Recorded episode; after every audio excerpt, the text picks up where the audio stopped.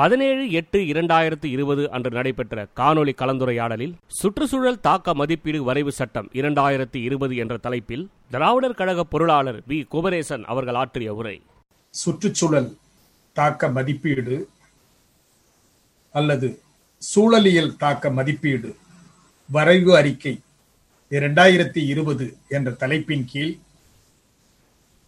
புதுமை இலக்கிய தென்றல் ஏற்பாடு செய்துள்ள இந்த காணொளி நிகழ்ச்சிக்கு தலைமை தாங்கி நடத்தி கொண்டிருக்கும் புதுமை இலக்கிய தென்றல் அமைப்பின் பொறுப்பாளர் வழக்குரைஞர் மாண்புமிகு வீரமார்த்தினி அவர்களே, ஏன்னா இந்த நிகழ்ச்சிக்கு வரும்பொழுது சூழலியல் ஆர்வலர்கள் இருக்கலாம், புலமையாளர்கள் இருப்பாங்களா அப்படின்ற எனக்கு ஒரு அச்சம் இருந்தது. ஏன்னா படித்தவங்க அது மாதிரி இருப்பாங்க. ஆனால் தொடக்க உரையாற்றிய ஐயா அவர்களுடைய பேச்சை கேட்டதற்கு பின்பு இப்படி ஒரு தவிர நம்ம பக்கத்திலே பார்க்கக்கூடிய ஒரு வாய்ப்பு இருந்தால் அவருடைய பின்புலம் தெரியாமல் இருந்துட்டோமே அப்படின்ற ஒரு இது. அந்த வகையில் தலைவர் கூட ஒரு சின்ன இது சூழலியல்ல முனைவர் பட்டம் பெற்ற அவரவே கூட இந்த சிறப்பு சொற்பொழிவோடு ஆற்ற சொல்லியிருக்கலாம் அப்படின்றது என்னுடைய நினைப்பு. அப்படி ஒரு ஆழமான ஒரு தொடக்க உரையினை ஆற்றி அமர்ந்திருக்கின்ற உரையாசிரியர் புலியூர் கேசியன் இலக்கிய பேரவையின் துணைத் தலைவர் முனைவர் தாக்கு திவாகரன் அவர்களே, வரவேற்புரை என்றாலும் இந்த தலைப்பின் சூழலியல் தாக்க மதிப்பீடு வரைவு அறிக்கை 2020 என்ற தலைப்பின் சாராம்சத்தை சரியான வகையிலே புரிந்து கொண்டு சுருக்கமாக வெளிப்படுத்திய சென்னை பெரியார் திடல் சுயமரியாதை திருமண நிலையம் சிறப்பாக செயல்படுவதற்கு உறுதுணையாக இருப்பவரும் விடுதலை ஏட்டின் செய்தி பிரிவின் அங்கங்கள் ஒருவராக இருக்கக்கூடிய அன்பு சகோதரர் மாண்புமிகு இசையின்பன் அவர்களே, இந்த நிகழ்ச்சியை வழக்கம் போல நமது இயக்க நிகழ்ச்சிகள் எதுவாக இருந்தாலும் இயக்கத்திற்கு அப்பாற்பட்டும் நமது கொள்கை சார்ந்த ஆர்வலர்கள் நடத்துகின்ற பெரும்பாலான நிகழ்ச்சிகளை தொழில்நுட்ப ரீதியில் ஒருங்கிணைத்து இந்த நிகழ்ச்சியையும் புதுமை இலக்கிய தென்றல் நிகழ்ச்சியினையும் ஒருங்கிணைத்து இணைப்புரை வழங்கி கொண்டிருக்கும் திராவிட மாணவர் கழகத்தின் மாநில செயலாளர் மாண்புமிகு தோழர் பிரின்ஸ் என்.ஆர்.எஸ். பெரியார் அவர்களே, இந்த நிகழ்ச்சியில் பங்கேற்று நாங்கள் பேசக்கூடிய செய்திகளை எல்லாம் கேட்டு இன்னும் சொல்ல போனால் அது பற்றிய கருத்துக்களை எங்களுக்கு தெரிவிக்க இருக்கின்ற தமிழ் சான்றோர் வாமூசே ஐயா திருவள்ளுவன் அவர்களே மற்றும் சுற்றுச்சூழலியல் ஆர்வலர்களே, அன்பர்களே, உங்கள் அனைவருக்கும் முதற்கண் வணக்கம். இந்த கொரோனா காலத்தை பொறுத்தளவுல ஒரு பெரிய பயன் என்ன அப்படின்னா பிளஸிங் இன் டிஸ்கைஸ் கூட சொல்லலாம். ஒவ்வொரு நாளும் காலையில நியூஸ் பேப்பர் நாளிதழ்கள் படிக்கிறது வழக்கம். இந்த கொரோனா காலத்துக்கு முன்பு ஏடுகளை வாசிக்கத்தே முடிஞ்சது. ஆனா இந்த கொரோனா காலத்துல ஏடுகள் நாளிதழ்களாகட்டும் பிற இதழ்களாகட்டும் ஆழமாக படிக்கக்கூடிய ஒரு வாய்ப்பு கிடைத்தது. உண்மையிலே ஒரு இன்பமான ஒரு அனுபவம் என்றுதான் சொல்ல வேண்டும். ரொம்ப ஆழமாக விரிவாகவும் படிக்கக்கூடிய ஒரு வாய்ப்பு இந்த கொரோனா ஊரடங்கு கடந்த 4 மாத காலமாக கிடைத்திருக்கிறது. 4 மாத காலம் கிடைத்தாலும் கூட பல்வேறு செய்திகளை படிக்கக்கூடிய வாய்ப்பு இருந்தாலும் கூட ஒரே ஒரு செய்தியை மட்டும் தலைப்பைத்தான் படிக்க முடிகிறதே தவிர அதற்கு உள்ளே சென்று இன்னும் ஆழமாக படிப்போம் அப்படின்னு தலைப்பை மாத்திரம் படித்து விட்டு அந்த பேப்பர் கட்டிங் அதை எடுத்து ஆவணப்படுத்துகின்ற அந்த பணியைத்தான் செய்து கொண்டு வந்தேன். எந்த தலைப்பு என்றால் இந்த தலைப்பு தான், சூழலியல் தாக்க மதிப்பீடு வரைவு அறிக்கை 2020. இதை படிக்க வேண்டும் என்று நினைத்து கொண்டுதான் இருந்தேனே ஒழிய படிக்கின்ற வாய்ப்பே இல்லை. வேறொரு பணிகளிலே ஈடுபட்டு இருந்தேன். புதுமை இலக்கிய தண்டு அமைப்பின் பொறுப்பாளர் வழக்கறிஞர் அம்மா வீரமார்த்தினி அவர்கள் கேட்டது பின்பு இந்த ஒரு வாய்ப்பையே பயன்படுத்தி கொண்டு ஏன் அந்த தலைப்பில் நாம் சேகரித்த செய்திகளை, இன்னும் சொல்ல போனால் இன்று காலையிலே பிரின்ஸ் என்.ஆர்.எஸ். பெரியார் அவர்கள் அனுப்பிய அந்த அரிய பல செய்திகளையும் ஒரு படித்து தெரிந்து கொண்டு தோழர்களுடன் ஒரு பகிர்ந்து கொள்ளக்கூடிய வாய்ப்பை ஏன் ஏற்படுத்திக் கொள்ளக்கூடாது என்ற வகையிலே தான் இன்றைய தினம் உங்கள் முன் இந்த தலைப்பின் கீழ் பேச வந்திருக்கிறேன்.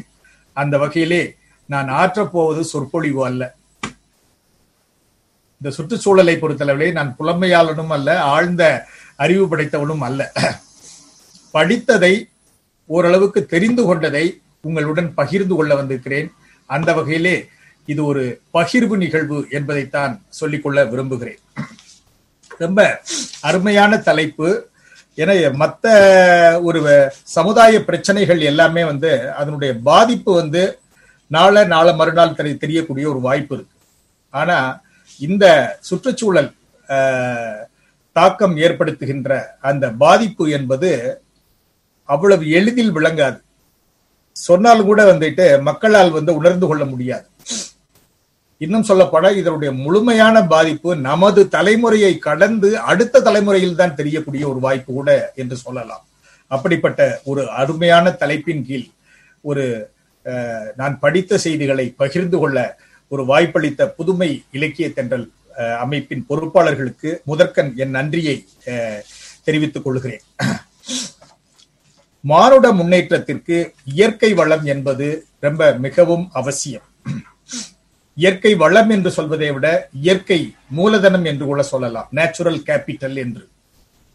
ஆனால் மூலதனம் என்ற அந்த சொல்லாட்சி இருக்கிறதே அது வணிக ரீதியாகவே நாம் பயன்படுத்தி கொண்டு வந்துவிட்டோம்.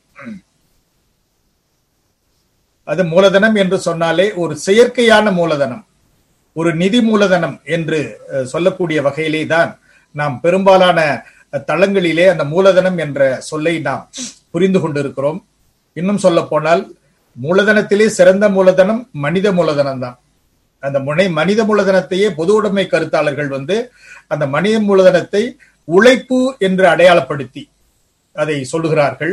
அந்த வகையிலே இது ஒரு இயற்கை மூலதனம். மனித மூலதனத்திற்கு பயன்படுகின்ற வகையிலே, அந்த மானுடத்தை முன்னேற்றுகின்ற வகையிலே இயற்கை மூலதனமாக இருப்பவை சுற்றுச்சூழலின் அங்கங்களாக இருக்கக்கூடிய சில அங்கங்கள் என்றுதான் சொல்ல வேண்டும். என்ன அப்படின்னா எல்லாம் தெரிந்ததே, காற்று, நீர், கடல், காடு, பல்லுயிர் சூழல், பயோடைவர்சிட்டி. மனித இனத்தை தவிர பல்வேறு உயிரினங்கள் நம்மை சுற்றி வாழ்ந்து கொண்டிருக்கின்றன, இந்த உலகத்திலே வாழ்ந்து கொண்டு இருக்கின்றன, உயிர் வாழ்ந்து பெருக்கமும் செய்கின்றன. அந்த சூழல், மண்வளம், நிலத்தடி நீர், ஆகாயம், வளிமண்டலம், இவை எல்லாமே ஒட்டுமொத்தமாக ஒரே சொல்லில் சொல்ல வேண்டும் என்றால் இயற்கை மூலதனம் என்று சொல்லலாம். பொதுவாக எந்த ஒரு வளர்ச்சி திட்டத்தை எடுத்தாலும் அதனுடைய நோக்கம் என்பது மக்களின் நலமாகத்தான் இருக்க முடியும்.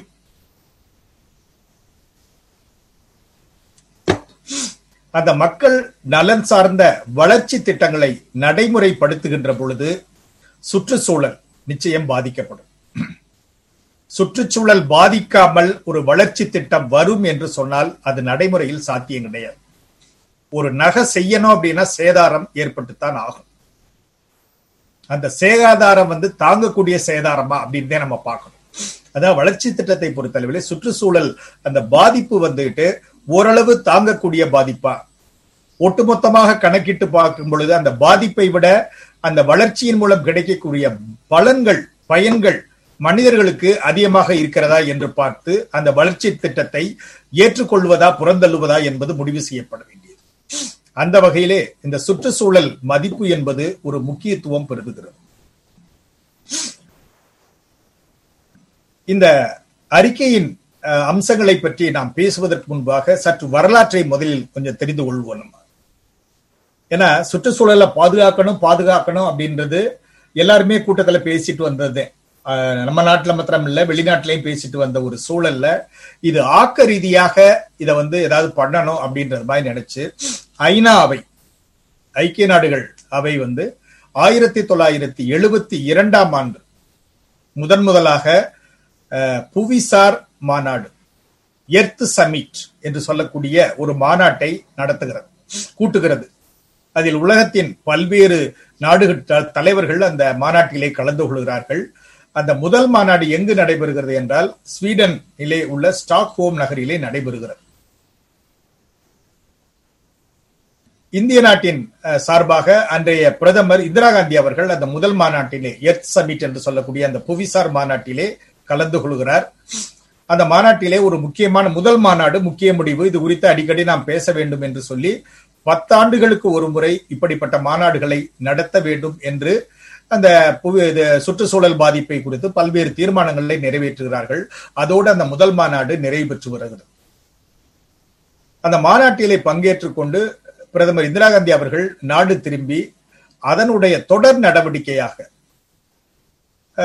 அந்த சொல்ல நெருக்கடி நிலையும் அறிவிக்கப்படுகிறது. இருந்தாலும் கூட அந்த நேரத்தில் சுற்றுச்சூழல் பற்றி சில சட்டங்கள் கொண்டு வர வேண்டும் என்று நினைத்து முதன் முதலாக அரசியலமைப்பு சட்டத்திலே சில திருத்தங்களை அவர் கொண்டு வருகிறார். பொதுவாக உங்களுக்கு எல்லாம் தெரியும், நெருக்கடி நிலை காலத்திலே கொண்டு வரப்பட்ட முக்கிய அரசியல் அமைப்பு சட்ட திருத்தம் 42வது திருத்தம். அந்த 2வது திருத்தத்துல சுற்றுச்சூழல் சார்பாக 2 திருத்தத்தை இந்திரா காந்தி அவர்கள் கொண்டு வருகிறார்கள். அந்த 2மே directive principle of state policy என்று சொல்லக்கூடிய அரசுக்கான வழிகாட்டு நெறிமுறைகள் என்ற அந்த பகுதியில் வந்துட்டு அந்த 2 பிரிவுகள் வருகிறது. ஒரு பிரிவு வந்துட்டு 48A என்று சொல்லக்கூடிய அந்த பிரிவு, protection and improvement of environment and safeguarding of forest and wildlife. வனங்களையும் வனங்களில் வாழும் உயிரினங்களையும் பாதுகாக்க அரசு முனைய வேண்டும் என்ற ஒரு கருத்தை அந்த 48A என்கின்ற அரசியல் பிரிவு புதிதாக சேர்க்கப்பட்ட 48 ஏற்கனவே இருக்கிறது, அதுல 48A என்று சொல்லக்கூடிய பிரிவை அந்த 42வது அரசியல் சட்ட திருத்தத்தின் மூலம் கொண்டு வருகிறார்கள். அதே போல இன்னொன்று உங்களுக்கெல்லாம் தெரியும், தமிழக தலைவர் ஆசிரியர் அவர்களோடு அடிக்கடி குறிப்பிட்டு சொல்லுவார், அரசியலமைப்பு சட்டத்திலே ஒவ்வொரு குடிமகனுக்கும் உள்ள அடிப்படை உரிமைகள் இருப்பதை போல அடிப்படை கடமைகளும் உண்டு. அந்த அடிப்படை கடமைகள் வந்து அந்த 42வது அரசியலமைப்பு திருத்தத்தின் மூலமாகத்தான் அரசியலமைப்பு சட்டத்திலே கொண்டு வரப்படுகிறது. 51A என்று சொல்லக்கூடிய அந்த பிரிவு, அதில் பல்வேறு அடிப்படை கடமைகள், ஒவ்வொரு குடிமகனின் அடிப்படை கடமைகளாக வலியுறுத்தப்படுகிறதில் அதில் ஒரு அடிப்படை கடமை, fundamental duty of a citizen வந்து இந்த சுற்றுச்சூழல் பற்றியது. 51AG ஒவ்வொரு குடிமகனின் அடிப்படை கடமை என்பது it shall be the duty of every citizen of India to protect and improve the natural environment including forest, lakes, rivers and wild life and to have compassion for living creatures. இயற்கையான சுற்றுச்சூழலை, வனங்கள், நீர்நிலைகள், ஆறுகள், வனங்களில் வாழும் உயிரினங்களை பாதுகாத்து பேணுதல் மற்றும் உயிரினங்கள் மீது பரிவு காட்டுதல் என்பது ஒவ்வொரு குடிமகனின் அடிப்படை கடமையாகும் என்று அந்த 48A 51AG என்று சொல்லக்கூடிய 2 பிரிவுகளை பிரதமர் இந்திரா காந்தி அவர்கள் அவருடைய காலகட்டத்திலே வந்து அரசியலமைப்பு சட்டத்திலே கொண்டு வருகிறார்கள். அரசியலமைப்பு சட்டம் என்பது அடிப்படை சட்டம், அந்த காலகட்டத்திலே அதோடு அவர்கள் நிறுத்திக் கொள்கிறார்கள். அதற்கு பின்பு பொதுவாக அரசியல் அமைப்பு சட்டத்திலே ஒரு கைட்லைனாகத்தான் இருக்கும், அதை தொடர்ந்து சட்டங்கள் உருவாக்கப்பட வேண்டும். அப்படி அந்த 10 ஆண்டு காலத்திலே சட்டங்கள் எதுவும் உருவாக்கப்படவில்லை. 2வது எத் சமிட் வந்து நடைபெறுகிறது கென்யாவில், நைரோபியாவில் நடைபெறுகிறது. பொதுவாக அந்ததை பொறுத்தளவிலே என்ன சொல்வார்கள் என்றால், இந்த சுற்றுச்சூழலை பொறுத்தளவிலே ஒரு வருமுன் காப்பு, அதாவது அதனுடைய சீரழிவதற்கு முன்பாக சுற்றுச்சூழலை பாதுகாக்க வேண்டும் என்ற ஒரு முடிவை அந்த மாநாட்டிலே எடுக்கிறார்கள். 1982 82வது மாநாட்டிலே. அதற்கு அடுத்துதான் 1984 ஆண்டுதான் முதன் முதலாக சுற்றுச்சூழல் பாதுகாப்பு சட்டம் என்ற ஒரு சட்டத்தை கொண்டு வருகிறார்கள். மன்னிக்க வேண்டும், 86 கூட தானாக அந்த சட்டத்தை கொண்டு வரவில்லை. அது 2 ஆண்டுகளுக்கு முன்பாக ஒரு பேரழிவு இந்த நாட்டிலே நடைபெறுகிறது. 1984 பொறுத்தளவிலே நடைபெறுகிறது போபாலிலே. உங்கள் அனைவருக்கும் மறந்திருக்க முடியாது, நினைவில் அதிர்ச்சி தரக்கூடிய ஒரு போபால் விசவாயு கசிவின் காரணமாக ஏறக்குறைய ஒரு 4000 பேர்களுக்கு மேலாக உயிரிழந்த ஒரு பெரிய கோரச்சம்பவம். அந்த சுற்றுச்சூழல் பாதுகாப்பு சட்டம் என்பது உருவாக்கப்படாத காரணத்தால், சட்ட விதிகள் எதையுமே இல்லாத காரணத்தால், அவர்கள் மனம்படும் போக்கிலே அந்த தொழிற்சாலையை நடத்தி கொண்டிருந்த காரணத்தால் அந்த விசவாயு கசிவு ஏற்பட்டு பல உயிர்கள் இழக்கக்கூடிய ஒரு சூழல் வந்தது. அந்த அடிப்படையிலே இப்பொழுதுதான் சட்டத்தை உருவாக்க வேண்டும் என நினைத்து 1984 நடந்த அந்த பேரழிவிற்கு பின்பாக 1986 முதன் முதலாக சுற்றுச்சூழல் பாதுகாப்பு சட்டம் வருகிறது. 86 என்று சொல்லும் பொழுது நாடு விடுதலை அடைந்தது 47, ஏறக்குறைய 40 ஆண்டுகள் கழித்துதான் சுற்றுச்சூழல் பற்றி அக்கறையுடன் முதன் முதலாக சட்டம் இயற்றப்படுகிறது. அந்த சட்டத்தின் சாராம்சமே வருமுன் காப்போம் என்ற கொள்கையின் அடிப்படையிலானது. Precautionary principle is the basis of that environment protection act legislated in the year 1986. அடுத்தது 1992, 10 ஆண்டுகளுக்கு 72, 82, 92ஆம் ஆண்டு மறுபடியும் அந்த எர்த் சமிட் என்று சொல்லக்கூடிய மாநாடு நடைபெறுகிறது. இப்பொழுது பிரேசில் நாட்டிலே நடைபெறக்கூடிய மாநாடு. அந்த மாநாட்டிற்கு அடுத்துதான் 1998 இன்றைக்கு 2020 சுற்றுச்சூழல் தாக்க மதிப்பீடு அறிக்கை 2020 என்று சொல்லுகிறோம். அந்த 1994 தான் முதன் முதலாக அந்த அறிக்கை தயாரிக்கப்படுகிறது. அதுதான் சட்டத்தை ஒட்டி அந்த மதிப்பீடு பற்றிய அறிக்கை என்பது முதன்முதலாக 94 தான் அந்த வரைவு அறிக்கை தயாரிக்கப்பட்டு அது நடைமுறைக்கு வருகிறது. அது முழுமையான அறிக்கை என்று சொல்ல முடியாது. இன்று ஏற்படக்கூடிய அளவுக்கு விவாதங்களை அன்றைய சூழலிலே அவ்வளவு ஏற்படுத்தவில்லை என்றுதான் சொல்ல வேண்டும். அடுத்து 2002ஆம் ஆண்டு 4வது ஃபோர்த் எர்த் சமிட் என்று சொல்லக்கூடியது சவுத் ஆப்பிரிக்கா, தென்னாப்பிரிக்காவிலே ஜோகன்ஸ்பர்க் நகரிலே நடைபெறுகிறது. எல்லா இதுல ஐநாவை கூட்டக்கூடியதுல உலக நாடுகள் எல்லாம் கலந்து கொள்கின்றன. உறுப்பு நாடான இந்தியா சார்பாகவும் தலைவர்கள், பொறுப்பாளர்கள், அதிகாரிகள் எல்லாமே அந்த மாநாட்டில் கலந்து கொள்றாங்க. 2002 அந்த நடைபெற்ற அந்த மாநாட்டுக்கு பின்பு 2வது சுற்றுச்சூழல் தாக்க மதிப்பீடு அறிக்கை உருவாக்கப்படுகிறது. 94 முதல் அறிக்கை, 2006 சுற்றுச்சூழல் தாக்க மதிப்பீடு அறிக்கை. அந்த மதிப்பீடு அறிக்கை தான் இப்பொழுது நடைமுறையில் இருக்கிறது. அதில் இருக்க சில மாற்றங்களை கொண்டு வரும் நோக்கத்தில் தான் 2020 அறிக்கையை தயார் செய்து அதை வரைவு டிராப்ட் என்று சொல்லக்கூடிய அளவிலே வைத்திருக்கிறார்கள். அது குறித்து தான் நாம் இப்பொழுது பேச இருக்கின்றோம். சொல்லும் பொழுது பொதுவாக ஒரு சட்டம் என்பது ஒரு கட்டத்திலே முழுமையாக வரக்கூடிய வாய்ப்பு இருக்காது. சட்டம் வரும், நடைமுறைக்கு வரும், நடைமுறையில் வரக்கூடிய சிக்கல்கள் என்ன என்பதை பார்த்து ஆக்க ரீதியாக என்ன மாற்றங்களை கொண்டு வரலாம் என்று யோசிப்பார்கள். ஆனால் இந்த சுற்றுச்சூழல் தாக்க மதிப்பீடு அறிக்கையை பொறுத்தளவிலே 2006 மதிப்பீடு அறிக்கையை பொறுத்தளவிலே பல்வேறு குறைபாடுகள் இருந்தது, நடைமுறைகள் சிக்கல்கள் இருந்தது. ஆனால் அந்த குறைகளை களைவதற்கு பதிலாக சொல்ல போனால் 2006 விட 2020 அதிகமான பாதிப்பினை ஏற்படுத்துகின்ற வகையில் இந்த வரைவு அறிக்கை 2020 வரைவு அறிக்கை உள்ளதுதான் ஒரு ஒரு வருத்தப்படக்கூடிய ஒரு சமாச்சாரம். அந்த வகையிலே 2006 என்ன இருந்து சுற்றுச்சூழலை பொறுத்தளவுல பாதுகாப்புக்கு, 2020 பொறுத்தளவுல என்ன, இதுல ஒட்டுமொத்தமா நம்ம அதனுடைய அம்சங்களை நம்ம பார்க்கறதுக்கு முன்னாடி என்னன்னா, இப்ப இருக்க பாஜக தலைமையிலான அரசு எல்லாமே எந்த ஒரு நிகழ்ச்சியாக இருந்தாலும் அது ஒரு சம்பிரதாயத்துக்கு தான் பண்றாங்க. இப்ப பொதுமக்கள் கருத்துக்காக வைக்கிறாங்கன்னு ஒழிய அதை உண்மையிலே மக்களுக்கு அது சென்று சேருமா, படித்து கருத்து சொல்லுவாங்களா அப்படின்றது மேல மக்கள் கருத்துக்கு வச்சிருக்கோம் அப்படின்னு ஒப்புக்கு வைக்கக்கூடிய ஒரு சூழலாத்தே இருக்கு. அந்த வகையில 2020 அறிக்கை மார்ச் 23ஆம் தேதி இந்த கொரோனா ஆரம்பிக்கக்கூடிய அதே நாளில் தான் மக்கள் கருத்துக்காக மக்கள் இது பற்றி ஆக்கரீதியான கருத்துக்களை வழங்கலாம் என்று பொதுவெளியில் வைக்கிறார்கள். பொதுவெளியில் வைத்துவிட்டு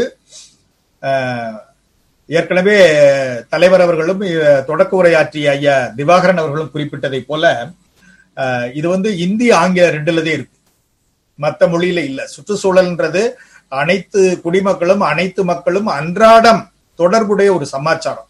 அதனால இந்தியிலேயே ஆங்கிலத்துல இருந்து அதை முழுமையாக தெரிந்து கொள்ளக்கூடிய மக்கள், பெரும்பான்மை மக்கள் இருக்கும் பொழுது அதை படிச்சு என்ன அவங்க கருத்து சொல்ல முடியும்? கருத்தே சொல்ல முடியாது. அதனால அவங்க ஒப்புக்குதே வைக்கிறாங்க. அந்த வகையில சில பொதுநல ஆர்வலர்கள்லாம் என்ன பண்றாங்க அப்படின்னா, டெல்லி உயர் நீதிமன்றத்துக்கு போய் இதுக்கு தடையாணை வேணும், ஏன்னா இந்திய ஆங்கிலத்துல மத்திரந்தே இருந்திருக்கு, 22 மொழிகளுக்கு அரசியலமைப்பு சட்டம் அங்கீகாரம் கொடுத்திருக்கு. இதுல உண்மையிலே மக்கள் கருத்து தெரியணும் அப்படின்னா 22 மொழியிலையும் இந்த அறிக்கையினுடைய மொழிபெயர்ப்பு இருந்தா நல்லா இருக்கும். அதனால தடையாணை இப்பதைக்கு கொடுக்கணும். நீங்க முதல்ல 23ஆம் தேதி அதை பொது வெளியில் வைக்கும் பொழுது ஏப்ரல் 11ஆம் தேதி 20 நாள் தான் அவங்க டைம் கொடுத்தாங்க. 20 நாள் கணக்கு, அதாவது புரியாத மொழியில கொடுத்துட்டு கருத்து கால அவகாசம் கொடுக்கப்பட்டதுனால 20 நாள் தான் ஏப்ரல் 11ஆம் தேதி கடைசி நாள் அப்படின்ற மாதிரி சொல்லியிருந்தாங்க. அந்த கால அவகாசமும் போதாது, ஏன்னா மொழி மாற்றம் செய்யணும். இதெல்லாம் சொல்லும் போது அந்த டெல்லி உயர்நீதிமன்றம் தடையாணை ஒன்றும் பிறப்பிக்கல, மற்ற மொழிகள்ல மொழியாக்கம் பண்ணக்கூடிய பணிகள் நீங்க தொடங்கலாம்னு சொல்லி அந்த கால அவகாசத்தை ஏப்ரல் 11ஆம் தேதி முடிந்ததை ஆகஸ்ட் 11ஆம் தேதி வரைக்கும் 4 மாசம் தள்ளி கொடுக்கக்கூடியது நீதிமன்ற நடவடிக்கையின் மூலமாக நடைபெற்றது. சென்னை உயர் நீதிமன்றத்தில் கூட இது தொடர்பான வழக்குகள் இருந்தாலும் கூட தமிழில் மொழிபெயர்க்கப்பட்டதாக சொல்லப்படுகிறது ஒழிய தமிழில் வெளிவந்ததாக செய்திகள் கிடையாது. மக்கள் கருத்து கேட்பதற்கு முன்பாகவே கடைசி நாள் முடிந்து விட்டது. அதனால இதுல நீட்டிப்பு இருக்கா இல்லையா அப்படின்றதால இருந்தாலும் கூட இதை இன்னும் அமைச்சரவையிலே வைத்து அந்த திருத்தங்கள் மேற்கொண்டு அது நடைமுறைக்கு இன்னும் வராத சூழ்நிலையிலே இது பற்றிய கருத்தை நாம் பரவலாக விவாதிக்க வேண்டும். அதுதான் இப்படிப்பட்ட ஒரு நிகழ்ச்சிகளின் நோக்கமாக இருக்க முடியும். 2006 விட 2020 எவ்வளவு மோசமானது அப்படின்றத நம்ம பாத்துக்கிறோம். மறுபடியும் சொல்ல வரேன், இந்த பாஜக அரசு கொரோனா காலத்துக்கு முன்னாடி என்ன பண்ணுச்சு அப்படின்னா, ஏன்னா இந்த 2வது முறை அவர்கள் ஆட்சிக்கு வந்த பொழுது ரொம்ப அறுதி பெரும்பான்மை, அப்சல்யூட் மெஜாரிட்டியை விட ரொம்ப அதிகமாவே வந்ததுனால எந்த ஒரு மசோதாவும் பாராளுமன்றத்தில் வைக்கப்படும் பொழுது அதை உரிய கால அவகாசம் கொடுத்து அதை விவாதித்து மாற்று கருத்து என்ன சொல்றாங்க, அதுல இருக்க நல்ல கருத்துக்களை ஏற்றுக்கொள்ள வேண்டும் என்ற அந்த ஜனநாயக மாண்பு தெரியாத வகையில், அதை புரிந்து கொள்ளாத வகையில் தான் 1 நாள் 2 நாள் அந்த அவகாசம் கூட தராமல் அந்த மெஜாரிட்டி, அந்த அறுதி பெரும்பான்மை இருக்கின்ற காரணத்தால் மசோதா 1 நாள், தேவைப்பட்டால் அடுத்த நாள், அவசரமாக என்றால் அன்றைக்கே அந்த தீர்மானம் நிறைவேறியதாக மசோதாவை நிறைவேற்றப்பட்ட நிலைகள் எல்லாம் ஏராளமாக உண்டு. இது கொரோனா காலத்திற்கு முன்பு. இப்ப கொரோனா காலம் ஆரம்பிச்சது அவங்களுக்கு இன்னும் ரொம்ப வசதியா போச்சு. ஏன்னா பொதுவெளியில் விவாதங்கள், விமர்சனங்கள், கூட்டங்கள், மாநாடுகள், இதை பற்றிய ஒரு ஒரு கருத்து பரிமாறல் அதிகமாக நடைபெறாத சூழ்நிலையில அவங்க பாட்டுக்கு வச்சு போய்கிட்டே இருக்கிறாங்க. தொழிலாளர்கள் சட்டங்களாகட்டும், மக்களுக்கு பயன்தரக்கூடிய எந்த சட்டங்களாக இருந்தாலும் அதை இந்த கொரோனா காலத்துல விவாதத்துக்கே அதிகமாக ஒரு வாய்ப்பு தராமல் சம்பிரதாயத்தாக வைத்துக்கொண்டு அவர்கள் நிர்வாகம் செய்து கொண்டு இருக்கிற ஒரு போக்கு இருக்கு. அதனால இப்படிப்பட்ட ஒரு சூழ்நிலையில் ஒரு கடுமையானது, ஏன்னா இது மக்களுக்கு ஒரு பெரிய பாதிப்பை ஆனா இதுல அவங்க தூங்குறது மாதிரி நடிக்கிறாங்க. இதுல இந்த அறிக்கையின் மூலமாக அவர்கள் யாருக்கு சாதகமாக இருக்கிறார்கள் என்பதை ஒட்டுமொத்தமாக பார்க்கும் பொழுது, ஏன்னா இந்த அம்சங்களை எல்லாம் நம்ம பார்க்கும்போது அது பெரு முதலாளிகளுக்கு, பெரு நிறுவனங்களுக்கு தங்கு தடையின்றி அவர்கள் தொழில் நடத்த வேண்டும். அதுக்கு அரசின் சட்ட விதிகள் எதுவும் தடையாக இருக்கக்கூடாது. அந்த ஒரே ஒரு நோக்கத்தை மட்டும்தான் மனதில் வைத்துக் கொண்டு இந்த வரைவு அறிக்கை தயாரிக்கப்பட்டுள்ளது. ஒரு அண்மையில் கூட ஒரு ஏட்ல படிச்சேன் நான், இது குறித்த ஒரு கட்டுரையை ஒரு தோழர் எழுதியிருந்தாரு. ரொம்ப ஒரு நகைச்சுவையாக இருந்தது. பொதுவாக சென்னை மாநகரத்தை பொறுத்தளவுல ரோட்ல மீன் வளர்ச்சி கழகம் சொல்லி ரோட் சைடு ஸ்டால் இருக்கும். அந்த தலைப்பு மீன் வளர்ச்சி, தமிழ்நாடு மீன் வளர்ச்சி கழகம் இருக்கும். அதுல மாலை நேரத்துல போனோம்னா மீனை வெட்டி ரோஸ்ட் பண்ணி அதை விற்பனை செஞ்சுக்கிட்டு இருப்பாங்க சாப்பிடுறது. அந்த பலகை எப்படி இருக்க, மீன் வளர்ச்சி கழகம் சொல்லிட்டு மீனை வெட்டி விற்பனை செஞ்சுக்கிட்டு இருப்பாங்க. அது மாதிரி சுற்றுச்சூழல் தாக்க, அதை பாதுகாக்கணும்ன்ற நோக்கத்துல தலைப்பு போட்டுட்டு அந்த சுற்றுச்சூழலுக்கு பாதகமா இருக்கக்கூடிய அம்சங்கள் தான் இந்த வரைவு அறிக்கையில் அதிகமாக இருக்கிறது.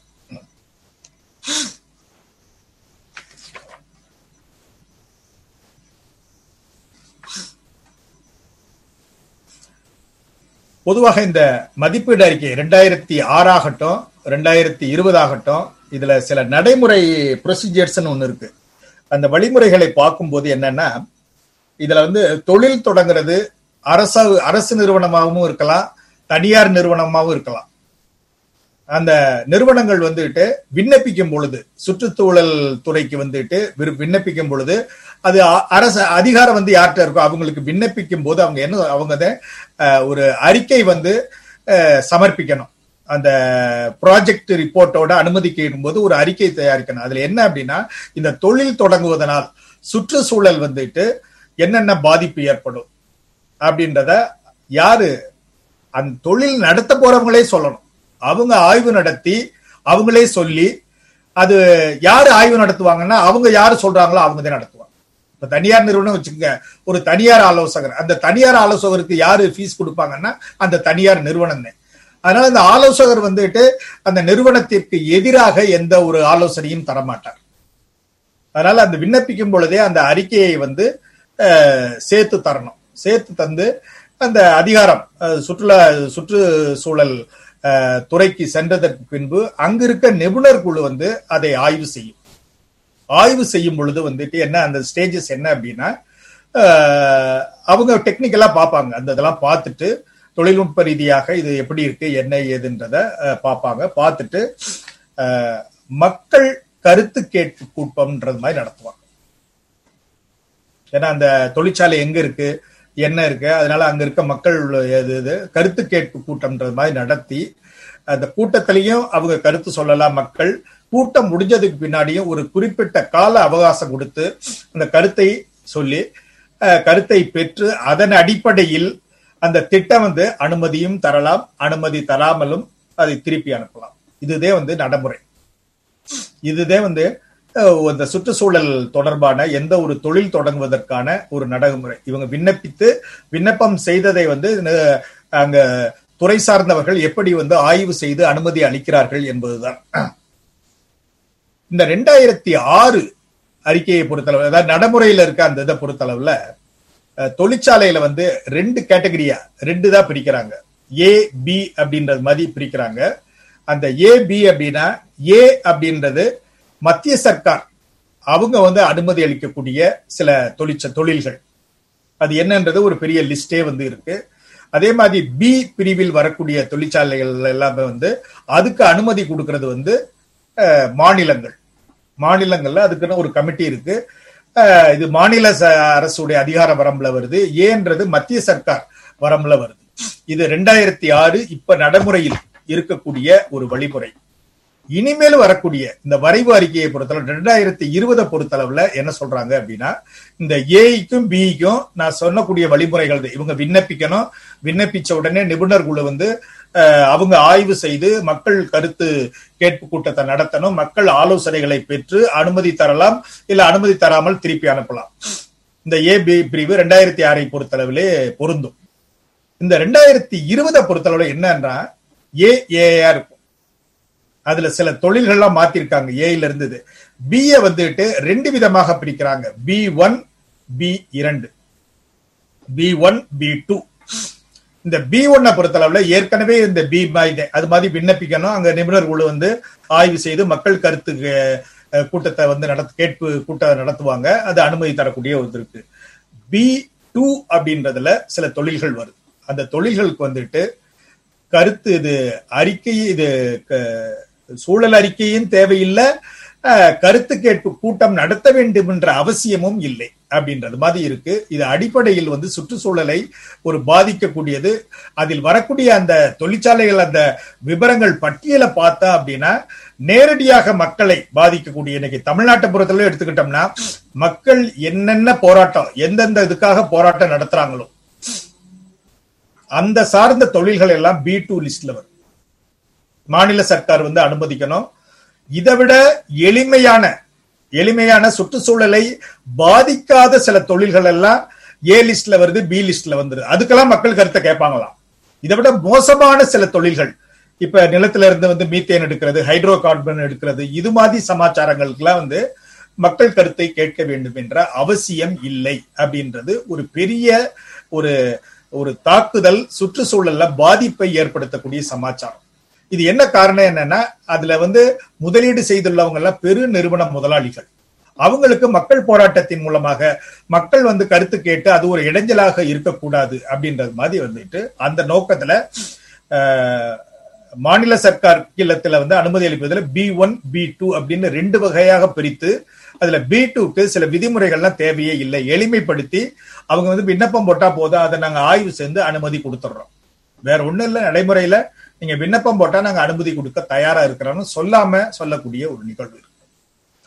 அப்புறம் இதுல ஆரம்பத்திலே ஒண்ணு சொல்ல நினைச்சு ஐயா திவாகரன் அவர்கள் சொன்னது மாதிரி, இந்த சுற்றுச்சூழல் இந்த தொழிலை பத்தி எந்த ஒரு லிட்டிகேஷன்னாலும் ஒரு தனிநபரோ இல்ல பொதுநல அமைப்போ வந்து கோர்ட்டுக்கு போக முடியாது.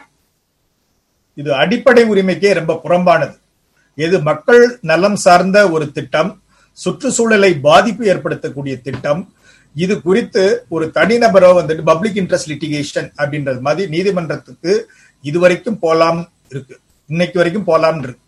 ஏன்னா இந்த வரைவு அறிக்கையை பொறுத்தளவுல அந்த தடையான கேட்டெல்லாம் போயிருக்காங்க கோர்ட்டுக்கு. இனிமேல் இந்த தொழிலை பொறுத்தளவுல 20 வந்து நடைமுறைக்கு வந்தா போக முடியாது அப்படின்ற அம்சங்கள்லாம் வந்துட்டு இந்த 20 வரைவு அறிக்கையில இடம்பெற்றுள்ளன. ஏன்னா இதுல வந்து அத மக்களுடைய குறுக்கீடை வந்துட்டு குறைச்சிட்டு போராட்டம் பண்ண முடியாது, அவங்க கருத்து எதுவும் சொல்லக்கூடாது.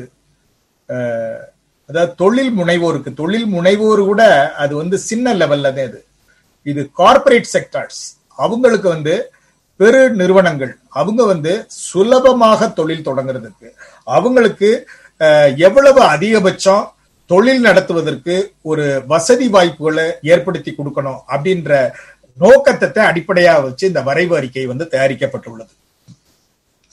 அதுல ஒரு அம்சம் என்ன சொல்றாங்கன்னா, பொதுவாக கடல் வளம் அப்படின்றது, கடல் வளம் சார்ந்த அந்த சில தொழில்களுக்கு வந்து அனுமதி, இந்த சுற்றுச்சூழல் அனுமதிக்கு வந்து கேட்கும் போது வந்துட்டு என்ன சொல்றாங்கன்னா, கரையிலிருந்து ஏறக்கூடிய 22 கிலோமீட்டர், அதாவது 12 வந்து கடல் மைல்னு சொல்றாங்க, 22 கிலோமீட்டர் தொலைவு உள்ள கடலுக்குள்ள போகக்கூடிய அங்க இருக்கக்கூடிய ஒரு எரிவாயு எடுக்கிறதோ மற்ற எந்த ஒரு திட்டமாக இருந்தாலும் அதுல வெளிப்படையாவே சொல்றாங்க. இன்னும் சொல்ல போனா தேச நலன் கருதி, ஏன்னா கடல் போது எல்லை சம்பந்தப்பட்டு வருது, அது குறித்த வந்துட்டு ஒரு தளவாடங்கள் தயாரிக்கக்கூடிய ஒரு தொழிற்சாலைகள் எது இருந்தாலும் கூட வந்துட்டு மக்கள் கருத்து கேட்க வேண்டியதில்லைன்னு சொல்லி ஒரு தெளிவாவே, அதாவது இதுவரைக்கும் ஜெனரலா சொல்லியிருந்தாலும் பொதுப்படையாக சொல்லியிருந்தாலும் கூட இந்த தொழில்களுக்கு வந்துட்டு மக்கள் கருத்து கேட்க வேண்டிய அவசியம் இல்லை அப்படின்றதே வரைவு அறிக்கையில தெளிவாகவே குறிப்பிடப்பட்டு இருக்கிறது.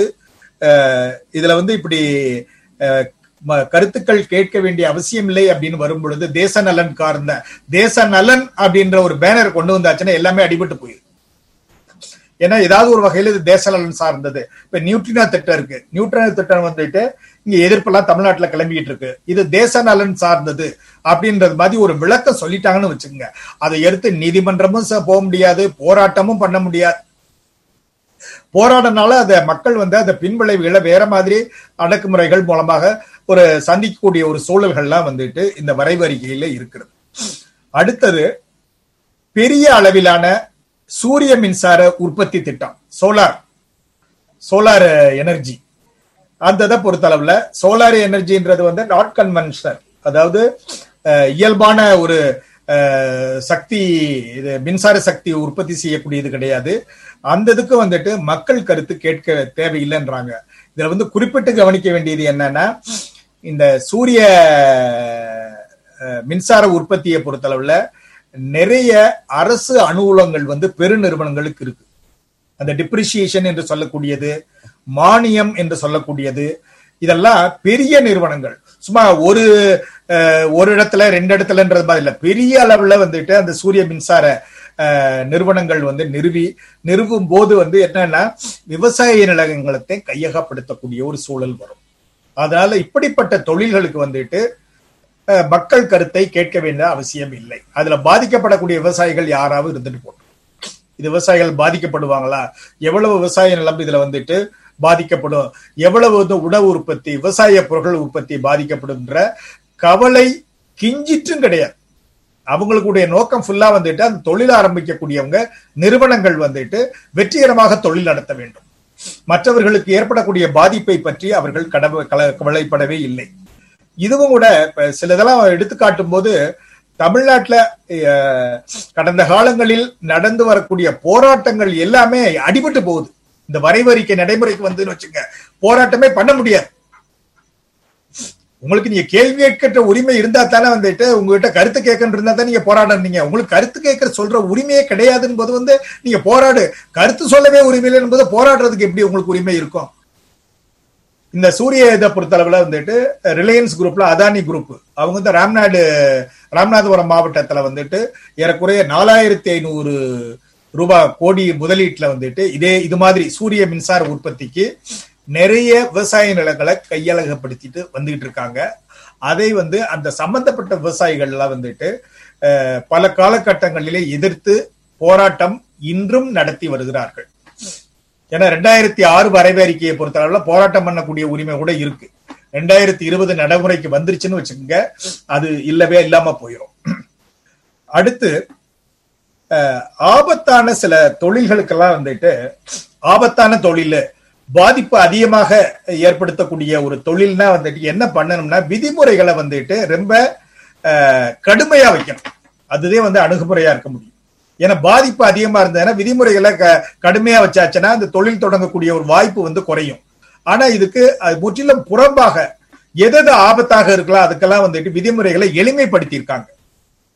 இப்போ பூச்சிக்கொல்லி, ஏன்னா இந்த பூச்சி மருந்துகள்லாம் அதிகமாக தெளிச்சு அது பொல்யூஷன் பல்வேறு பின் விளைவுகளை ஏற்படுத்துது அப்படின்ற மாதிரி சொல்றாங்க. இதுவரைக்கும் வந்து அது ஏ பிரிவு மத்திய அரசு வந்து அனுமதி அளிக்கக்கூடிய ஒரு தொழிலாக இருந்தது பூச்சிக்கொல்லி தயாரிப்பு தொழிற்சாலைன்றது. அது வந்து இப்ப மாநிலங்கள் கட்டுப்பாட்டுல B1 பிரிவில் வரக்கூடிய ஒரு வாய்ப்பு 2020 அறிக்கையின் மூலமாக வருகிறது. அடுத்து ஒரு தொழில் இப்ப நடந்துகிட்டு இருக்கு, தொழில் நடந்துகிட்டு இருக்கும் போது வந்து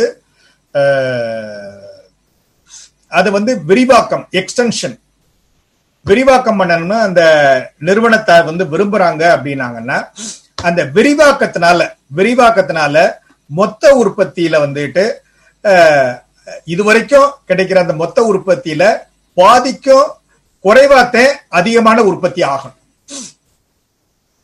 இந்த விரிவாக்கம் பண்றதுனால கூடுதல் உற்பத்தி வரும், எவ்வளவு கூடுதல் உற்பத்தி வரலாம்ன்றதுக்கு அவங்க வரையறை வச்சிருக்காங்க.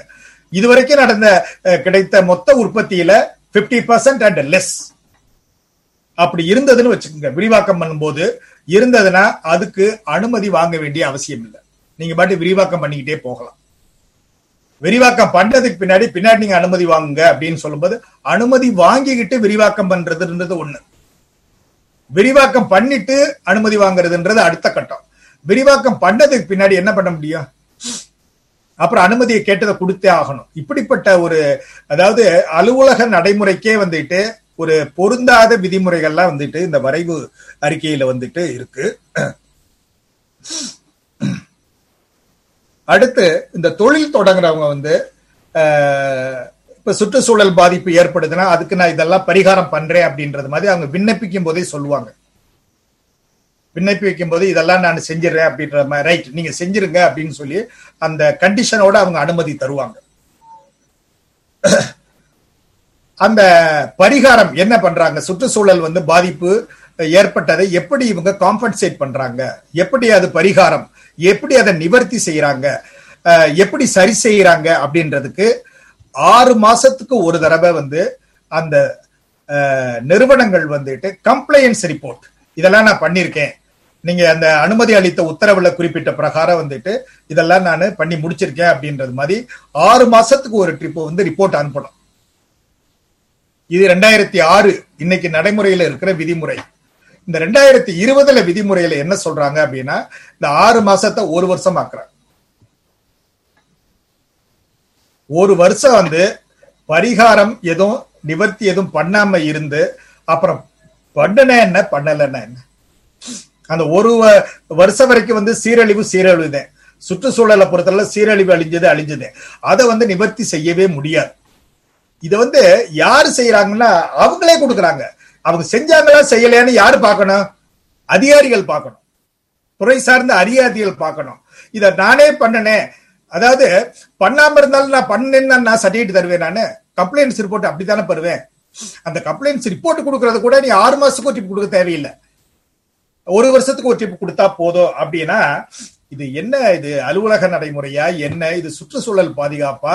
இந்த விதிமுறைகள்லாம் யாருக்கு சாதகம் பண்ணணும்ன்றது மாதிரி இந்த வரைவு அறிக்கையை வந்துட்டு தயாரிச்சிருக்காங்கன்றதே ஒரு வினோதமாக இருக்கிறது. இப்படிப்பட்ட ஒரு செய்திகள் எல்லாம் நம்ம மக்கள்கிட்ட வந்துட்டு கொண்டு போகக்கூடிய ஒரு கட்டத்துல இருக்கிறோம். ஏன்னா இது வந்து கடைசி நாள் முடிஞ்சிருச்சு. புதிய கல்விக் கொள்கையை இதே மாதிரியே வந்து பொதுவெளியில வச்சு ஆலோசனைகளா கேட்டாங்க. நம்மை போன்ற அமைப்புகள் எல்லாமே வந்து நிறைய ஆலோசனைகள்லாம் கொடுத்தோம். எந்த ஆலோசனையும் அவங்க கருத்துல கேட்டது மாதிரி இல்லை. அந்த வரிக்கையில என்ன இருக்கிறதோ 1-2 ஏதோ இந்த சீனாவுக்கும் நமக்கு உள்ள பிரச்சனை, சீன மொழி கற்றுக்கொள்ள வேண்டும் என்ற விதிமுறை எடுத்துட்டாங்க. அந்த அயல்நாட்டு மொழி இல்லை, அது மாதிரி 1-2 இங்கே அங்கேயே எடுத்துட்டு என்ன டிராப்ட்ல இருந்ததா அதுவே நடைமுறை கொண்டு வரக்கூடிய சூழல் தான் இப்போ புதிய கல்விக் கொள்கையை பொறுத்தளவுல இருக்கு. இதே மாதிரி சூழல் இந்த சுற்றுச்சூழல் வரைவு அறிக்கையோ வரக்கூடிய ஒரு காலகட்டம் வரும். அதனால இதை எதிர்த்து மக்கள் போராடுறது அப்படின்றது சற்று கடுமையானது. புதிய கொள்கையாவது வந்துட்டு நடைமுறையில பிள்ளைய படிக்கும் போது இப்படிப்பட்ட ஒரு நிலைமைகள்லாம் வரும் அப்படின்றது மாதிரி இருக்கும். ஏன்னா இதுல வந்து பயனடையக்கூடிய நிறுவனங்கள் இதனுடைய சாதகங்கள் நல்லா புரிஞ்சிருக்காங்க. இந்த வரைவு அறிக்கை நம்ம தொழில் நடத்துறதுன்றதுக்கு பயனடையக்கூடிய பெருநிறுவனங்களுக்கு நல்லாவே தெரியுது. ஆனால் பாதிக்கப்படக்கூடிய மக்களுக்கு சொல்லி புரிய வைக்கின்றது கொஞ்சம் கடினமான பணி. அதுல வந்து அந்த விவசாய நிலத்தை கையகப்படுத்தக்கூடிய நிலைமையில இருக்கும்போது சம்பந்தப்பட்ட விவசாயிகள் வேணா பாதிக்கப்படுவாங்க. இதே மாதிரி இன்னைக்கு நடக்கிறது உங்களுக்கு நாளைக்கு நடக்கும் அப்படின்னு சொன்னா அது எவ்வளவு தூரம் மக்கள் புரிந்து கொண்டு ஒரு போராட ஒரு எதிர்ப்பு தெரிவிக்க வருவாங்க அப்படின்றது ஒரு பெரிய கேள்விக்குறி. அடுத்து ஒரு விதிமுறை வந்து ரொம்ப வினோதமானது. சிலது லாங் டேர்ம் ப்ராஜெக்ட்னு சொல்லுவாங்க, நீண்ட காலத்து. ஏன்னா சுரங்க தொழில் அப்படின்றது ரொம்ப ஒரு குறுகிய காலத்துல வந்துட்டு நடைபெறக்கூடியது கிடையாது. இன்னைக்கு தோண்ட ஆரம்பிச்சாங்கன்னா அது வந்து அதனுடைய கட்டுமான பணி, ஆரம்ப கட்ட பணி இதெல்லாம் முடிஞ்சு அந்த சுரங்க தொழில் முடியறதுக்கே நாளாகும். அந்த இதை பொறுத்தளவுல என்ன வச்சிருக்காங்கன்னா அந்த கட்டுமான பணி ஆரம்ப பணிக்கெல்லாம் அனுமதி கொடுக்கும்போது இத்தனை வருஷத்துல முடிக்கணும் அப்படின்றது மாதிரி அந்த அனுமதி வந்து அதுல குறிப்பிடுறாங்க இந்த 2006 பொறுத்தளவுல. அது மாதிரி அந்த சுரங்க பணிகளுக்கு வந்து கட்டுமான பணிக்கும் ஆரம்ப பணிக்கும் இன்னைக்கு நிலவரப்படி 2006 வரைவு அறிக்கையின்படி என்ன வரைவுன்னு சொல்லக்கூடாது, அறிக்கை நடைமுறையில் இருக்கக்கூடிய அறிக்கையின் பிரகாரம் 30 வருஷம் கொடுத்திருக்காங்க. 30 வருஷத்துல வந்து நீ முடிக்கணும் அப்படின்ட்டு இவங்க என்ன பண்றாங்கன்னா 30 வருஷத்தை வந்து இந்த 2020 வரைவுல என்ன பண்றாங்கன்னா 30 வருஷத்துல 50 வருஷம் ஆக்குறாங்க. கொஞ்சம் யோசிச்சு பாருங்க. 50 வருஷத்துக்கு பின்னாடி வந்து இன்னைக்கு அனுமதி கொடுத்துட்டு 50 வருஷத்துக்கு பின்னாடி நிலைமைகள் எப்படி இருக்கும்? ஃபாலோ அப் இருக்குமா? அத என்னதே அவங்க மீறினாலும் கூட அதை வந்து முடிக்க முடியலனாலும் கூட வேற தொழில வந்துட்டு வேற மாதிரி அவங்க டைவர்ட் பண்ணாலும் கூட என்ன ஆக்ஷன் எடுக்க போறாங்க கவர்மெண்ட் அனுமதி கொடுத்ததுக்கு செய்யாததுக்கு அப்படின்ற குறிப்புகள் எதுவுமே இதுல வந்துட்டு இது. அதே மாதிரி இது சுரங்க பணிகளை பொறுத்தளவுல ஆற்றுப்படுகை அணு உலை திட்டங்களை நடைமுறைப்படுத்துவதற்கான கால அவகாசம் இது சம்பந்தப்பட்ட தொழில்களுக்கு அணு உலையை பொறுத்தளவுல இது வந்து 5 வருஷத்துல முடிக்கணும்ன்றது மாதிரி இது வரைக்கும் இருக்கு.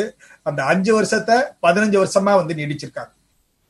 அணு உலைக்கு பெர்மிஷன் கொடுத்துட்டு அது முடிக்க வேண்டிய 15 வருஷம் கழிச்சு அதுல ஏதாவது முடிக்கல அப்படின்றது மாதிரி இருந்ததுன்னா அந்த 15 வருஷத்துக்கு ஏற்பட்ட இழப்புகள், பின்னடைவுகள், சுற்றுப்புற சூழல் பாதிப்பு எதுக்குமே என்ன காம்பன்சேஷன் என்ன தரப்போறாங்கன்றது வந்து இந்த வரைவு அறிக்கையில கிடையாது. நடந்தது 15 வருஷம் கழிச்சு கேள்வி கேட்டு என்ன நடக்க போகுது, நீங்க முடிக்கல அப்படின்றத கேட்கலாம். அவை வந்து நான் என்னால செய்ய முடியல அப்படின்னா அவனு நட்டத்துக்கு இது பண்ண மாட்டேன், அது வந்து லாபகரமா இருக்கிறதுனால கைவிட்டுருவாப்ல. அந்த 15 வருஷம் அந்த பணி செய்ததுனால, ஆரம்ப கட்டிய பணி செய்ததுனால அந்த சுற்றுச்சூழல் எவ்வளவு பாதிப்பு அடைஞ்சது அப்படின்றதுக்கு நிவாரணம் நிவர்த்தி செய்யக்கூடிய வழிமுறைகள் எதுவுமே இந்த இதுல கிடையாது. அடுத்தது இந்த சம்பந்தப்பட்ட நிறுவனங்கள் அனுமதிக்கு விண்ணப்பிக்கும் பொழுது ஒரு சுற்றுச்சூழல் பாதிப்பு பற்றிய ஒரு தனிநபர் ஆலோசகர்கிட்ட வந்துட்டு அறிக்கை வாங்கி அதையும் இந்த விண்ணப்பத்தோட சேர்த்து வைக்கணும்ன்றது மாதிரி நான் ஆரம்பத்தில் சொன்னேன். அந்த ஆலோசனை வழங்கக்கூடியவங்கள், அந்த அறிக்கை தயாரிக்கக்கூடியவர்கள் வந்துட்டு அந்த தொழில் சம்பந்தப்பட்டது, இன்னைக்கு இந்த ஒரு இடத்துல தொழில் தொடங்குறோம் அப்படின்னா அந்த சுற்றுச்சூழல் எவ்வளவு வந்து பாதிக்கும் அப்படின்றத பத்தி சில தகவல்கள் சேகரிக்கணும். தகவல்கள் சேகரிக்கும் போது வந்துட்டு எவ்வளவு, ஒரு ஊரளவுக்கு பண்றதா, சுற்றுச்சூழல்ன்றது என்ன லிமிட்டேஷன், எந்த எல்லைக்கு வரைக்கும் வந்துட்டு வாழக்கூடிய மக்கள்கிட்ட தகவல்கள் சேகரிக்கலாம், நில தன்மைகள் எப்படி இருக்கு, எப்படிப்பட்ட நிலங்கள் இருக்கு அப்படின்றத ஒரு லிமிட்டேஷன் மாதிரி இருக்கு. இது வந்து ஒவ்வொரு தொழிலுக்கும் இது மாறும். ஏன்னா எல்லா தொழிலுக்கும் அந்த டிஸ்டன்ஸ் இத்தனை கிலோமீட்டர்ல இருக்கக்கூடிய பகுதிகளை நீங்க ஆய்வு செய்யணும் அப்படின்றது மாதிரி இந்த வரைவறிக்கையில் என்ன சொல்றாங்கன்னா, ஏ பிரிவில் வரக்கூடியதுக்கு 10 கிலோமீட்டர் வரைக்கும் நீங்க தகவல்கள் சேகரிங்க, பி பிரிவில் வர்றவங்களுக்கு 5 கிலோமீட்டர் வரைக்கும் அப்படின்றது மாதிரி ஒரு ஸ்டாண்டர்டா வச்சுக்கிறாங்க. இதுல என்னன்னா இது டெக்னிக்கலாட்டியே இல்லாம இருக்கு. எந்த தொழில்னாலும் பிளாங்க் கட்டாதே, இவ்வளவு சுற்றளவுல வந்துட்டு நீங்க தகவல்கள் சேகரிச்சு அதன் அடிப்படையில் நீங்க அறிக்கையை தயாரிச்சா அந்த அறிக்கை எப்படி ஆத்தன்டிகேட்டடா இருக்க முடியும்? அதுக்கு வந்து விளக்கங்கள் வந்துட்டு எதுவுமே பதில் சொல்ல முடியல. அது ஒரே வரையறை என்பது பொருந்தாது. இதுல வந்து சில அனல் மின்சாரம் தயாரிக்கக்கூடிய தொழிற்சாலைகளை பொறுத்தளவில் இந்த 10 மீட்டரு 5 மீட்டர் அப்படின்லாம் பொருந்தாது. இதையும் தாண்டி இதனுடைய பாதிப்பு செல்லக்கூடிய 20 கிலோமீட்டர் 30 கிலோமீட்டர் 50 கிலோமீட்டர் செல்லக்கூடிய ஒரு இதெல்லாம் இருக்கு. அதனால ஒவ்வொரு தொழிலுக்கும் தொழில் சார்ந்த அந்த தகவல் சேகரிப்பு எல்லை வரையறை என்பது முக்கியம். அப்படிப்பட்ட ஒரு குறிப்புகள் வந்துட்டு 2020 அறிக்கையில இல்ல அப்படின்றது ஒரு பெரிய குறைபாடு. அதே மாதிரி இந்த அறிக்கை தயாரிப்பதற்கு, அந்த ஆலோசனை அறிக்கை அனுமதி விண்ணப்பத்தோடு அளிக்கக்கூடிய அறிக்கை தயாரிப்புக்கு வந்துட்டு அந்த தகவல் சேகரிப்புன்றது வந்துட்டு ஏதோ ஒரு வாரம் 1 மாசம் அதோட முடிச்சுக்கிற கூடாது. உண்மையிலே 1 வருஷம் தகவல்கள் சேகரிக்கணும். ஏன்னா சுற்றுச்சூழல் பாதிப்பு அப்படின்றது ஒரு நாள் சமாச்சாரம் கிடையாது, 1 மாச சமாச்சாரம் கிடையாது. ஆனா இந்த வரைவறிக்கை 20 வரைவறிக்கை என்ன சொல்லுதுன்னா, ஒரு சீசனுக்கு மாத்திரம் நீங்க தகவல் சேகரிச்சா போதும், வருஷம் ஃபுல்லா நீங்க வெயிட் பண்ணணும்னு அவசியம் இல்லை. இதனுடைய அடிப்படை என்ன, தொழில் தொடங்குறதுக்கு நீ 1 வருஷம் வரைக்கும் நீ காத்திருக்க வேண்டியது இல்லை. ஒரு சீசன்ல மாத்திரம் வந்துட்டு உண்டான தகவல்களை சேகரிச்சு அதன் அடிப்படையில அறிக்கையில் தயாரிச்சு விண்ணப்பம் போட்டாலே நாங்க அனுமதி அளிக்கிறதுக்கு தயாராக இருக்கிறோம் அப்படின்றது. அதாவது அவங்க அனுமதி எப்படியாவது கொடுத்தணுன்ற மாதிரி நினைக்கிறாங்களே, ஒரு தரமான அனுமதி, சுற்றுச்சூழலை பாதிக்காத அனுமதி தர வேண்டும் என்ற எண்ணம் வந்துட்டு இந்த இதுல வந்துட்டு கிடையவே கிடையாது. அடுத்தது MSME அப்படின்னு சொல்லி medium small and micro enterprise சொல்லி இப்ப தொழில்பேட்டையெல்லாம் வங்கிகள்லாம் ரொம்ப முனைப்பாக வந்து கடன் கொடுக்குறாங்க. மறுபடியும் இதே கிளாசிபிகேஷன் தான் வந்து MSME வந்துட்டாலே அந்த முதலீட்டின் அடிப்படையில் வந்துட்டு MSME அப்படின்றத மாதிரி இது பண்ணி அதுக்கு உண்டான விதிமுறைகளை வந்துட்டு இது பண்றாங்க. இந்த MSA அப்படின்ற வகைக்குள்ள வந்துட்டு ஒரு சாயப்பற்ற தொழிற்சாலை கூட நடத்தலாம். சாயப்பற்ற தொழிற்சாலை நடத்துறதுக்கும் ஒரு ஸ்பேர் பார்ட்ஸ் உற்பத்தி பண்ணக்கூடிய தொழிற்சாலை நடத்துறதுக்கு வித்தியாசம் இருக்கு.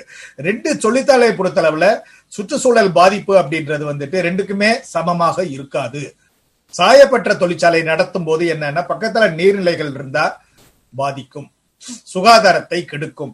ஸ்பேர் பார்ட்ஸ் தயாரிக்கக்கூடிய தொழிற்சாலைனா இருக்காது. இப்படி அந்த நடத்தக்கூடிய தொழிலுக்கு ஏத்தாப்புல விதிமுறைகள் இருக்கணுமே ஒழிய இந்த முதலீடு போட்டுட்டா MSMEன்னு வருது, MSCஐக்கெல்லாம் வந்துட்டு இதுதே விதிமுறைகள் அப்படின்ற அணுகுமுறைதே விதிமுறைகள் தான் இந்த 2020 பொறுத்தளவுல இருக்கு.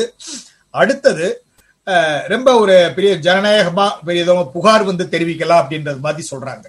புகார் தெரிவிக்கலாம் அப்படின்னா இந்த சுற்றுச்சூழல் பாதிப்பு ஏற்படுத்தினா யாரு புகார் தெரிவிக்கலாம் அப்படின்றது மாதிரி இருக்கும்போது இது அரசு அதிகாரிகள், ஆய்வுக்கு வரக்கூடிய அதிகாரிகள், இல்ல சொல்ல போனா அந்த நிறுவனங்களே கூட எங்களால கடைபிடிக்க முடியலன்றது மாதிரி சொல்லலாம்.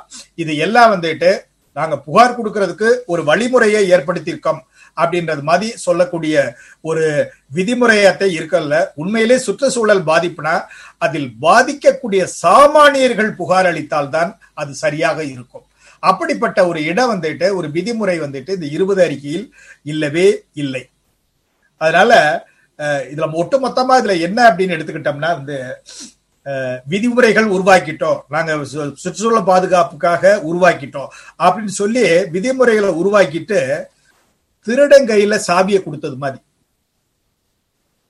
திருடங்கையில சாவியை கொடுத்தா என்ன பண்ணுவான், அவனுக்கு தோதாத்தே வந்துட்டு திருடாது மாதிரி ஏதோ இதெல்லாம் மேக்கப் பண்ணி இதெல்லாம் பண்ணுவான். அதே மாதிரி நிறுவனங்கள் நடத்துறவங்களே நீங்க எல்லாத்தையுமே நீங்க ரிப்போர்ட் பண்ணணும், புகார் கொடுக்கணும், உங்களால நடத்த முடியலன்னு நீங்க உங்களுக்கு சொல்லணும், நீங்களே வந்துட்டு ஒரு ஆளை பிடிச்சி ஆலோசனை வாங்கி அனுமதிக்கு விண்ணப்பம் பண்ணுங்க அப்படின்னு சொல்லி அந்த பரிசீலனை ஸ்க்ரூட்டினி செய்யக்கூடியது எல்லாமே யார் விண்ணப்பிக்கிறாங்களோ யார் நடத்துறாங்களோ அவங்க தலையிலே வைக்கும் போது வந்துட்டு நிச்சயம் இது சுற்றுச்சூழலை வந்துட்டு பாதுகாக்கக்கூடிய ஒரு வரைவு அறிக்கையாக இருக்க முடியாது என்பதுதான் ஒட்டுமொத்தம். இதுல ஒரே ஒரு இது மாத்திரம் செய்தியை சொல்லி, இது நிறைய செய்திகள் இருக்கு, பேசிக்கிட்டே போகலாம். ஏன்னா ஒவ்வொரு வகையும் கேட்டகரி வைஸ், ஏன்னா குவாலிட்டி ஆங்கிள் பார்க்கும்போது கேட்டகரி வைஸ் பார்க்கும்போது நிறைய நடைமுறைக்கு அதனுடைய தாற்பயத்தை உண்மையிலேயே புரிஞ்சுக்கிட்டுதான் இந்த ரிப்போர்ட் எல்லாம் பண்ணாங்களா, இல்ல அதாவது தூங்குறாங்களா தூங்குறது மாதிரி நடிக்கிறாங்களா, விஷயங்கள் தெரியாம இருக்காங்களா, விஷயங்கள் தெரிஞ்சுக்கிட்டோ தெரியாத மாதிரி நடிக்கிறாங்களா அப்படின்றது மாதிரி எல்லாம் இருக்கு. ஏன்னா அப்படித்தான் இந்த ஒவ்வொரு இதுலேயும் அம்சங்கள் வந்து இந்த திட்ட அறிக்கையை பொறுத்தளவுல இருக்கு. அதாவது பெரிய நிறுவனங்கள் எல்லாம் சிஎஸ்ஆர்னு ஒரு இது சொல்றாங்க, கார்பரேட் சோசியல் ரெஸ்பான்சிபிலிட்டி. சம்பாதிக்கக்கூடிய லாபத்துல வந்துட்டு ஒரு குறிப்பிட்ட விழுக்காடு வந்துட்டு சிஎஸ்ஆர் கார்பரேட் சோசியல் ரெஸ்பான்சிபிலிட்டி அப்படின்னு சொல்லி அந்த நடவடிக்கைகளுக்காக செலவழிக்கணும் அப்படின்றது கம்பெனி ஆக்ட்லே வந்துட்டு அது ஒரு சட்டமா கொண்டு வந்துட்டாங்க, ப்ரொவிஷனா கொண்டு வந்துட்டாங்க. அதனால சுற்றுச்சூழல் பாதிக்கும் போது வந்துட்டு அந்த சம்பந்தப்பட்ட மக்களுக்கு இதுவரைக்கும் வந்துட்டு ஒரு காம்பன்சேஷன் மாதிரி அவங்களுக்கு ஏதாவது சில வெல்ஃபேர் ஸ்கீம்ஸ் மாதிரி வந்து அந்த நிறுவனங்கள் பண்ணிக்கிட்டு இருந்தாங்க. இப்ப கொரோனா வந்ததுக்கு பின்னாடி என்ன ஆச்சு அப்படின்னா பிஎம் கேர்ஸ் அப்படின்னு சொல்லி ஒரு ஃபண்ட் இருக்கு, அதுக்கு தணிக்கை எதுவுமே கிடையாது. இந்த சிஎஸ்ஆர் இதெல்லாம் நீங்க அது மாதிரி இதெல்லாம் போக வேண்டாம், அந்த பெரு நிறுவனங்கள்லாம் வந்துட்டு பேசாம பிஎம் கேர்ஸ் கொடுத்துட்டாலே நீங்க அதாவது நிவாரணம் கொடுத்து ரொம்ப நீங்க அலைஞ்சு கஷ்டப்பட வேணாம், ஒரு செக் மூலமாக பிஎம் கேர்ஸ் கொடுத்தா போதும் அப்படின்ற விதிமுறைகளே இருக்கு. அடுத்து இந்த வெல்ஃபேர் ஸ்கீமை பொறுத்தளவுல இந்த சிஎஸ்ஆர் என்று சொல்லக்கூடியது கார்பரேட் சோசியல் ரெஸ்பான்சிபிலிட்டி, அந்த வெல்ஃபேர் ஆக்டிவிட்டி வந்து ஒவ்வொரு ஆண்டும் பண்ணணும். ஏன்னா ஒவ்வொரு ஆண்டும் அந்த பேலன்ஸ் ஷீட் முடியும் போது எவ்வளவு லாபம்னு தெரியும், அந்த லாபத்துல ஒரு குறிப்பிட்ட விழுக்காடு வந்து அந்த மக்களுக்காக அவங்க செலவழிக்கணும்ன்றதே விதிமுறைகள் இருந்தது. இப்ப இந்த 2020 அறிக்கையில என்ன சொல்லுதுன்னா ஒவ்வொரு ஆண்டும் நீங்க செய்ய தேவையில்லை, ஆரம்பத்துல ஒரு தடவை செஞ்சா போற, அந்த மக்களுக்கு அத பாதிப்பு லெவல் எப்படின்றத பத்தி கவலை இல்லை, ஒரு வருஷம் நீங்க செஞ்சீங்கன்னா போதும், அடுத்த வருஷம் அவங்களுக்கு செய்யணும்னு நீங்க அவசியம் இல்லை அப்படின்ற ஒரு தளர்த்தல். அதாவது உதவி செய்யாட்டியும் கூட உபத்திரம் செய்யாத மாதிரி இருக்கணும்னு சொல்லுவாங்க. அது மாதிரி ஒரு எளிமையானது காம்பன்சேஷன் கொடுக்கலாம் அப்படின்னு ஒரு கம்பெனிக்கு ஒரு சட்டம் இருக்கும்போது அது பாதிக்கப்பட்டவனுக்கு ஒவ்வொரு ஆண்டு கொடுக்கறதுல என்ன கஷ்டம். அதையும் கூட வந்துட்டு பெருநிறுவனங்களுக்கு சாதகமான விதிமுறைகள், இப்படி நிறைய விதிமுறைகள் இருக்கு. இதை வந்து நமக்கு கடுமையான பணி நம்மை போன்றவர்களுக்கெல்லாம் என்னன்னா இதை எப்படி நாம் மக்களிடம் கொண்டு செல்ல போகிறோம் அப்படின்றது ரொம்ப முக்கியமானது. இது பாதிக்கப்பட்ட மக்கள், எதிர்காலத்தில் பாதிப்பு வரும் என்று உணரக்கூடிய மக்கள், இதையெல்லாம் பகுத்து அவர்கள் புரிந்து கொள்ளக்கூடிய வகையிலே மக்கள் கருத்தை, ஒரு பொது கருத்தை திரட்டி இந்த வரைவு அறிக்கையை திரும்ப பெற வைக்க வேண்டும். முதற்கட்டமாக திரும்ப பெற வைக்க வேண்டும், இல்லாட்டம் கூட தாமதப்படுத்த வேண்டும், அவ்வளவு டிலேயிங் டாக்டிக்ஸாவது பண்ணணும். சட்ட ரீதியாகவோ ஏதோ பாதி வந்துட்டு அதுதே வந்துட்டு வரக்கூடிய ஒரு பேரழிவை தடுக்கக்கூடிய ஒரு வழிமுறையாக இருக்கும் என்பதை கூறிக்கொண்டு, நிறைய செய்திகள் இருக்கு, இதெல்லாம் வந்துட்டு கொஞ்சம் ஒரு இது ட்ரை சப்ஜெக்ட் தான் இது. அதனால வந்துட்டு என்ன வரக்கூடிய கூட்டங்கள்ல இன்னும் நம்ம அதை ஒரு கலந்து பேசக்கூடிய ஒரு நிகழ்ச்சிகளை உருவாக்கலாம் என்று கூறிக்கொண்டு, ஒரு சில செய்திகளை இந்த வரைவு அறிக்கையை பொறுத்தளவே சுற்றுலா சூழலியல் தாக்க மதிப்பீடு அறிக்கையை பொறுத்தளவிலே நான் அளவில் படித்து தெரிந்து கொண்டதை தோழர்களாகிய உங்களுடன் பகிர்ந்து கொள்ள ஒரு வாய்ப்பு கிடைத்ததை ஒரு மகிழ்ச்சியாகவும் பெருமையாகவும் கருதி இந்த வாய்ப்பினை வழங்கிய புதுமை இலக்கிய தென்றல் பொறுப்பாளர் வழக்கறிஞர் வீரமார்த்தினி அவர்களுக்கும் மற்றும் தோழர்களுக்கும் எனது நன்றியை தெரிவித்து முடிக்கிறேன். இது குறித்து எதுனாலும் கூட தாராளமாக சொல்லலாம், என்னால் பதிலளிக்க முடியுதோ இல்லையோ அது குறித்த நம்ம செய்திகளை திரட்டக்கூடிய வகையிலே அது பயனளிக்கும் என்று கருதி எனது பேச்சை நிறைவு செய்கிறேன். நன்றி, வணக்கம்.